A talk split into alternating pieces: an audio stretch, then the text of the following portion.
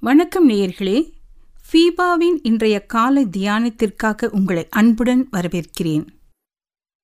கிறிஸ்தவுக்குள் அன்பான சகோதர சகோதரிகளே ஆண்டவராக இயேசுவின் நாமத்தில் மீண்டும் உங்களை அன்போடு வாழ்த்துகிறேன்.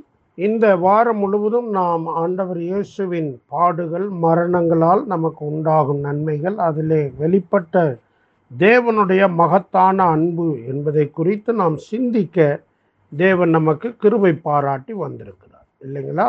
இப்பொழுது அவர் தம்முடைய மரணத்தையும் இயேசு ருசி பார்த்தார். அதாவது பிலிப்பியர் இரண்டாம் அதிகாரத்தில் தம்முடைய மரண பரியந்தம் அவர் கீழ்ப்படிந்தவராகி தம்மை தாமே தாழ்த்தினார் என்று அப்போசலனாகிய பவுல் எழுதுகிறதை பார்க்கிறோம். எபிரேய ரெண்டாவது அதிகாரம் ஒன்பதாவது வாக்கியம் வசனம். தேவனுடைய கிருபையினால் ஒவ்வொருவருக்காகவும் மரணத்தை ருசி பார்க்கும்படிக்கு தேவ தூதரிலும் சற்று சிறியவர் ஆக்கப்பட்டிருந்த இயேசு மரணத்தை உத்தரித்தது நிமித்தம் என்று சொல்லி பார்க்கிறோம்.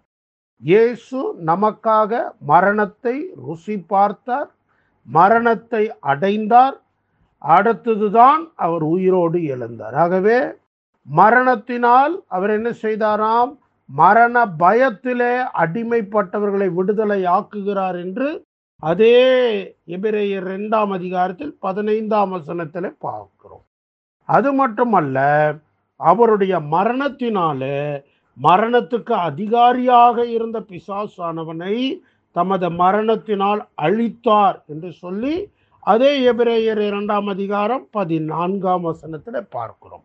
பாருங்கள் பிரியமானவர்களே ஆண்டவர் இயேசு மரண பரியந்தம் அதாவது சாகர வரைக்கும் பிதாவுடைய சித்தத்தை செய்தார் பிதாவுக்கு கீழ்ப்படிந்து இருந்தார் மரணத்தை நமக்காக ருசி பார்த்தார் மரணத்தை ஏற்றுக்கொண்டார். மறித்த பின்பு மூன்று நாள் கழித்து அவர் உயிரோடு எழுந்தார். இப்படி மரணத்தை அவர் ஏற்றுக்கிட்டதுனால பிதாவானவர் அவருக்கு மகிமையும் கனத்தையும் கொடுத்து முடிசூட்டினார் என்று சொல்லி பார்க்கிறோம். அதே போல ஒன்று குறைந்தியர் பதினைந்தாவது அதிகாரத்தில் உயிர்த்தெழுதலின் நம்பிக்கையை குறித்து பவுல் பேசிக்கொண்டே வருகிறார்.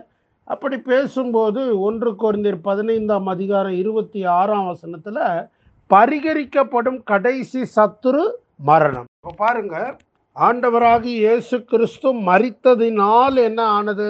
மரணத்தை ருசி பார்த்ததுனால நம்மளை மரண பயத்திலிருந்து விடுதலையாக்குறாரு பிசாசை அழிச்சிட்டார். ஆனால் உயிரோடு எழுந்ததுனால மரணம் ஜெயமாக விழுங்கப்பட்டது என்று ஐம்பத்தி நாலாம் வசனத்தில் இருபத்தி ஆறாம் வசனத்தில் பரிகரிக்கப்படும் கடைசி சத்துரு மரணம். இப்போ பார்த்தீங்கன்னா ஆண்டவராக இயேசு கிறிஸ்து இப்படி மரணத்தையும் முறியடிச்சிட்டார். அதனால தான் ஒன்று குறைந்தர் பதினைந்தில் ஐம்பத்தி ஐந்து ஐம்பத்தி ஆறு மரணமே உன் கூர் எங்கே? பாதாளமே உன் ஜெயம் எங்கே? மரணத்தின் கூர் பாவம் பாவத்தின் பல நியாயப்பிரமாணம் நம்முடைய கர்த்தராகிய இயேசு கிறிஸ்துவினாலே நமக்கு ஜெயம் கொடுக்கிற தேவனுக்கு ஸ்தோத்திரம் என்று சொல்லி பார்க்கிறோம். பிரியமானவர்களே ஒரு நாட்டுக்காக ஒரு கிரிக்கெட் டீம் போய் விளையாடுறாங்க. இல்லை ஒரு குறிப்பிட்ட அத்லட் போய் விளையாடுறாங்க. விளையாடும் போது அவர் பெற்று பெறுகிற அந்த வெற்றியை அந்த நாட்டில் உள்ள தலைவர்கள் முதற்கொண்டு சாதாரண குடிமக்கள் வரைக்கும் எல்லாருமே கொண்டாடுறாங்க. இப்போ கூட விராட் கோலி என்ற கிரிக்கெட் வீரருடைய வெற்றியை கொண்டாடிட்டு இருக்கிறாங்க.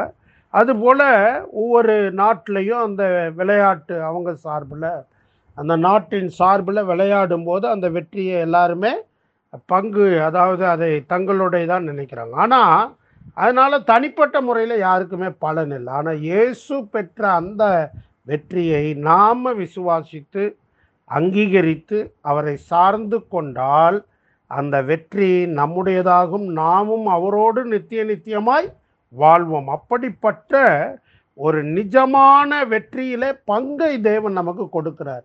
அதனால தான் நம்ம என்ன பார்க்கிறோம்? விசேஷமாக வெளிப்படுத்தின விசேஷத்தில் ஒன்றாம் அதிகாரம் பதினெட்டாவது வசனம் மறித்தேன் ஆனாலும் இதோ சதா காலங்களிலும் உயிரோடு இருக்கிறேன். ஆமே நான் மரணத்திற்கும் பாதாளத்திற்கும் உரிய திறவுகோள்களை உடையவராக இருக்கிறேன். எப்படிப்பட்ட ஜெய முழக்கம் பார்த்தீங்களா? இந்த ஈஸ்டர் நாட்களிலே அல்லது லெந்து நாட்களை ஈஸ்டரோடு முடிப்போம். ஆனால் அது ஒரு வெறும் ஒரு கொண்டாட்ட காலமாய் நிறுத்தி விடாமல் ஒரு பக்தி அனுசரிப்பின் காலமாய் நின்று விடாமல் கிறிஸ்துவின் ஜெயத்தை நாம் அனுபவிக்கிறவர்களாக உயிர்த்தெழுதலின் வல்லமையை அனுபவிக்கிறவர்களாக இருக்க நம்மை நாமே ஒப்பு கொடுப்போம் தேவன் தாமே நம் யாவரையும் அளவில்லாமல் ஆசீர்வதிப்பாராக. ஆமேன். இன்றைய காலை தியானத்தில் பங்கேற்றமைக்காக நன்றி. உங்களது கருத்துக்களை பகிர்ந்து கொள்ளவோ மேலும் விவரங்கள் அறிந்து கொள்ளவோ ஒன்பது நான்கு எட்டு பூஜ்ஜியம் ஐந்து எட்டு ஐந்து பூஜ்ஜியம் நான்கு இரண்டு என்ற எண்ணிற்கோ அல்லது info at FIFA online dot ஓஆர்ஜியிலோ தொடர்பு கொள்ளவும். தேவன் தாமே உங்களை ஆசீர்வதிப்பாராக. ஆமேன்.